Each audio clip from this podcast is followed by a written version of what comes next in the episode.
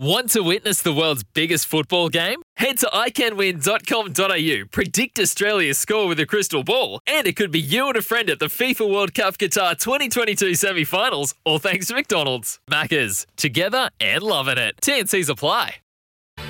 Uh, welcome back to the Sporting Capital. All tied up at John Cain Arena uh, into the third quarter, seven minutes to play. In fact, Kings have just gone ahead by three, courtesy of a three pointer uh, from Adams. So 50 to 47 at the moment. Kings over the Phoenix uh, in a tight one. Really looking forward to Saturday night. Uh, one of the great rivalries in the NBL is Melbourne United and the Perth Wildcats. Of course, it was Melbourne United victorious uh, in last year's grand final series. Uh, the Wildcats' last title win was over Melbourne United. So there is uh, a really, really strong rivalry. We've been speaking about rivalries for a lot uh, during the show throughout the course of the evening, and this is one of the best ones in the NBL. And there's uh, a little bit more extra to play for. Not that they need it, professional athletes, but uh, with Jesse Wagstaff, the captain, playing his 400th game, just Ricky Grace sitting above him in games played. I think he scored the second or third most three pointers for the Perth Wildcats in their illustrious history. So when your name sits with names like that, then you are a great of your club. And Mitch Norton's been good enough to jump on the phone to pay tribute to Jesse Wagstaff, to pump up this game at Saturday night, John Cain Arena, before the Wildcats are finally able to head home from what we're hearing today. Mitch Norton, hello to you. G'day, how you doing? I'm good, thanks, mate. Um, I'm starting to read bits and pieces that Perth teams are uh, going to be able to head home soon. What's the latest that you guys understand with um, what's to come for you after Saturday night? Yeah, we uh, we've obviously heard that as well. Um, to be honest, we haven't exactly got a date that we're looking to return. Um, at the moment, we've still got you know a couple of games scheduled on the road um, till probably the end of February. So we're looking to pretty much be based here in Melbourne um, until then, uh, and then after that, we're not exactly sure what the go is. So um, right now we're kind of just focused on what we can control, and that's that's us stepping foot on the basketball court. Mitch, for those who don't know, how long have you guys been on the road for? So we left home uh, 27th of December. Um, so we got to spend Christmas with our families before taking off, um, and yeah, we kind of haven't really seen them since because um, you know, it wasn't like we couldn't get our families out here. You know, Perth are supportive in, in all that stuff and trying to make us feel as comfortable as we can.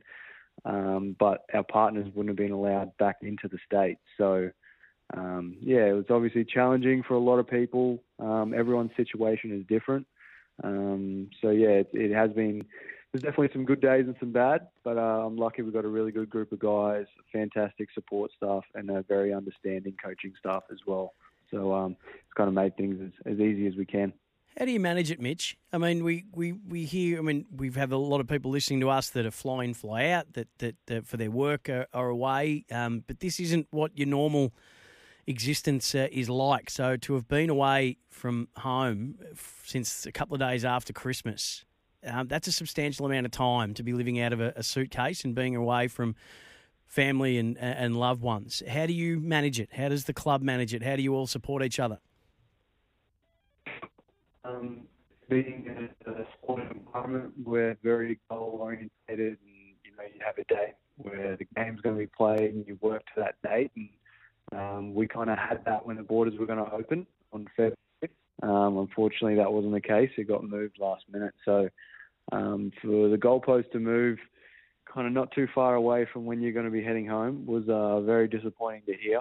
Um, obviously, that's well above our pay grade to, to make comments and, and everything like that. So for us, you know, every guy every guy treats it differently. we we've got a pretty young group, so um, there's a fair few gaming consoles floating around. Um, so you know that takes up a fair bit of time. We've got backgammon, chess, pretty much everything you can think of um, floating around to kill some time and and other than that, um, yeah, I guess just communicating and getting to know your teammates has kind of been, I guess, a positive out of this situation. Uh, and you guys have got one of the the most well defined and well established cultures within any sporting organisation in the country. We know that, you know, 35 years in a row, incredible success, more championships than, than any other uh, NBL franchise. How important is it when the days start to roll into the days, and yep, you've got games and training to be able to break it up. But sometimes there's a little extra bit of incentive and motivation that can come to a game. So, how big is this occasion for you guys as a team and as an organisation for Jesse Wagstaff, who's a five-time champion, to be playing game number 400? It's a it's a special occasion, I would imagine, for the club. Yeah, it's unbelievable. Um, for anyone to play 400 games in the NBL is, you know, an amazing achievement. Let alone for one club. Um, you know, there's plenty of guys that have probably wanted wanted to do that um, clubs have folded and, and things like that. So uh, it's kind of been taken out of their hands. But to, for Jesse to make the move to Perth back when he did, um, play all those games and pretty much play a season worth of finals games, really, um, you know, is quite incredible. And when you think about the Wildcats and, you know, their culture and DNA and everything like that, um, Jesse Wagstaff definitely has his fingerprints all over it. You know, he's he's probably the eldest guy on our team, but he's the first in the weight room, first in the gym, getting shots up on a day off when he's got a family, got three kids, and and you know studies and has three degrees as well. So uh, I don't know how he has more hours in the day than anyone else, but um, you know he manages to get it done. And and yeah, like I said, when I think of Perth Wildcats, I think of uh, one man, and that's Jesse Wagstaff. The uh, it's beautifully said. Um, I was reading that Matty Knight, uh, former teammate of seven seasons with Jesse, he really was fired up about the fact that uh, Jesse wasn't included in the best ten ever to play in the forty-year history of, of the Perth Wildcats. And um, from what we know about Jesse Wagstaff, he'd never been a guy to make it all about him. But were you, did, were you able to glean any disappointment from him about not getting into that ten, or has it barely raised an eyebrow with him? um, Jesse's not really big on social media, so he had kind of no idea it would come out. um, so, no, you know, like you've said, Wags is, is he's never been about that. Um, I don't think he ever will be. Um, as long as he gets to step foot on a basketball court with, you know, ten of his best mates, um, he's a very happy man. And you know, to say that he's done it for a number of years and you know, won six championships and, and 400 games is something that um, I think he'll he'll remember for the rest of his life. And and all the members and fans back in Perth will will do so also. Oh, I love that when he was asked about it, Jesse said, "Yeah, I don't see a spot for me on that team, so it's a non-event for me personally." Uh, very understated. Um, but the other great part of Saturday night's going to be, and we've been talking about rivalries uh, and and how do we how well do we promote them um, in sport now? The rivalry between Perth Wildcats and Melbourne United is as real as it gets. Uh, what does that rivalry mean to you? Yeah, it's it's um, you know it's a very healthy rivalry. Um, you've got players all over the floor that have that have had fantastic careers, um, both in Australia, overseas. You know, you name it, they've uh, they've done it.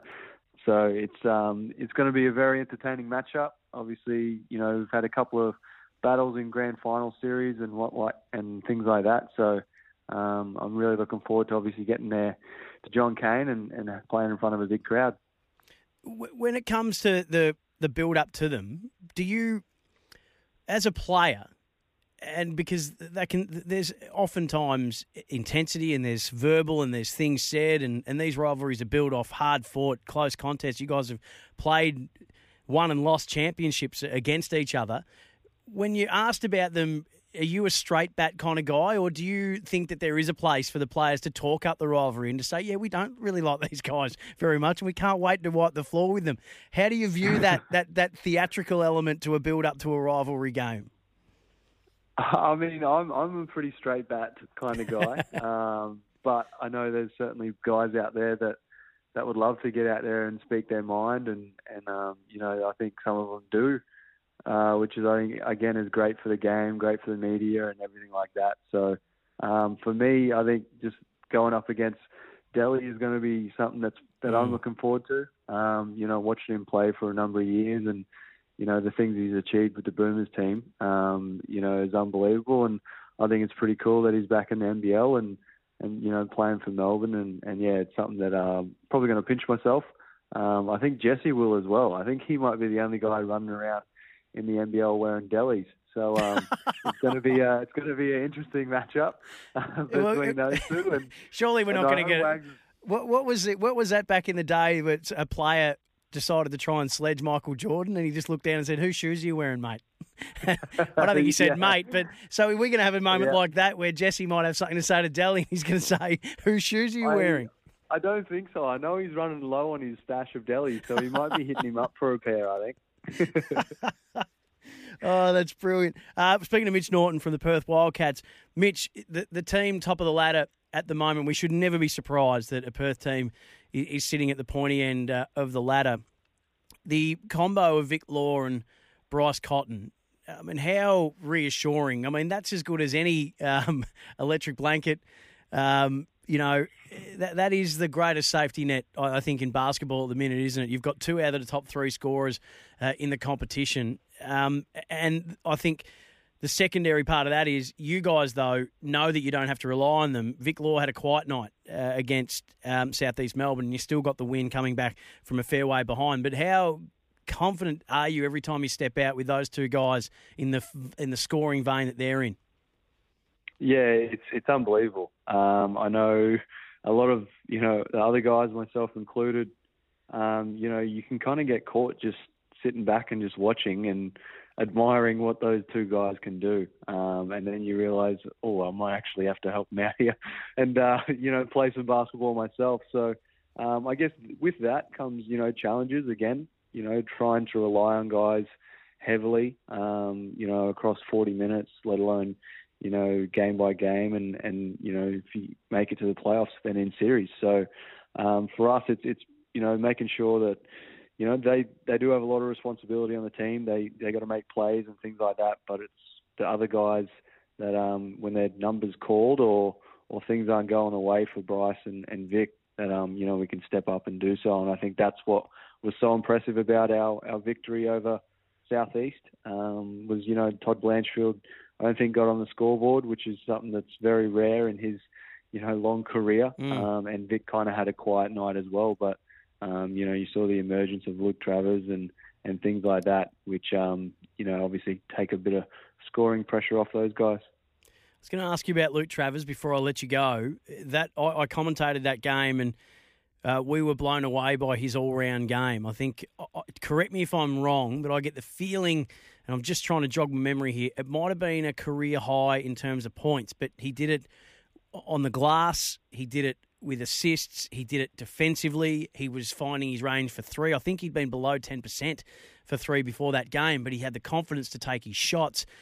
And he made, uh, for me, it looked like a statement game for him. He is a real talent, and there's a reason why he's in uh, draft calculations for the NBA. Yeah, no doubt. He's um, you know, his his talent has never been questioned. You know, he's got all the tools to go on and be an, an unbelievable player at the next level. And I think um, just that confidence that he had stemmed from a really good week of training. I think he said it in his press conference. Um, you know, the week was you know a successful one for him in terms of you know focusing on his shot and not just that, but his defense as well. And I think you know when you when you put a lot of pressure on you know, whether you make or miss uh, a shot, you know, that can take away from, you know, some of the major attributes of his game, and that's defensively and getting into the paint and finding teammates. So um, it was fantastic to see him knock a few threes down. Uh, I know we have all the confidence in the world in him, um, and it's good to see him kind of go out there and just reward himself for the, for the hard work he's put in. I've done you a favour here because we're just about plumb out of time, and I haven't been able to ask you about Matty Hodgson. It's a two-week suspension now. How's he travelling? Is he okay? Is he simmered down? yeah, he's all good. He's all good to go. Nicely done. I've looked after you there, Mitch Norton. I've really looked after you there. We've run out of time, and you don't have to answer that one. Hey, mate, enjoy Saturday night. It's a big occasion for the club. Jesse Wagstaff's 400 against the old rival Melbourne United. Can't wait for it. Thanks for your time tonight. Thanks a lot, mate. Appreciate it.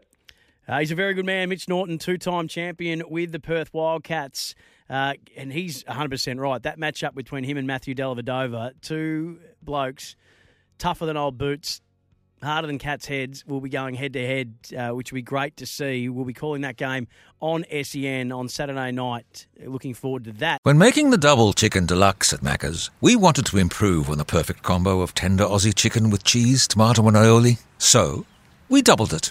Chicken and Macca's together and loving it. Ba-da-ba-ba-ba. Available after 10.30am for a limited time only.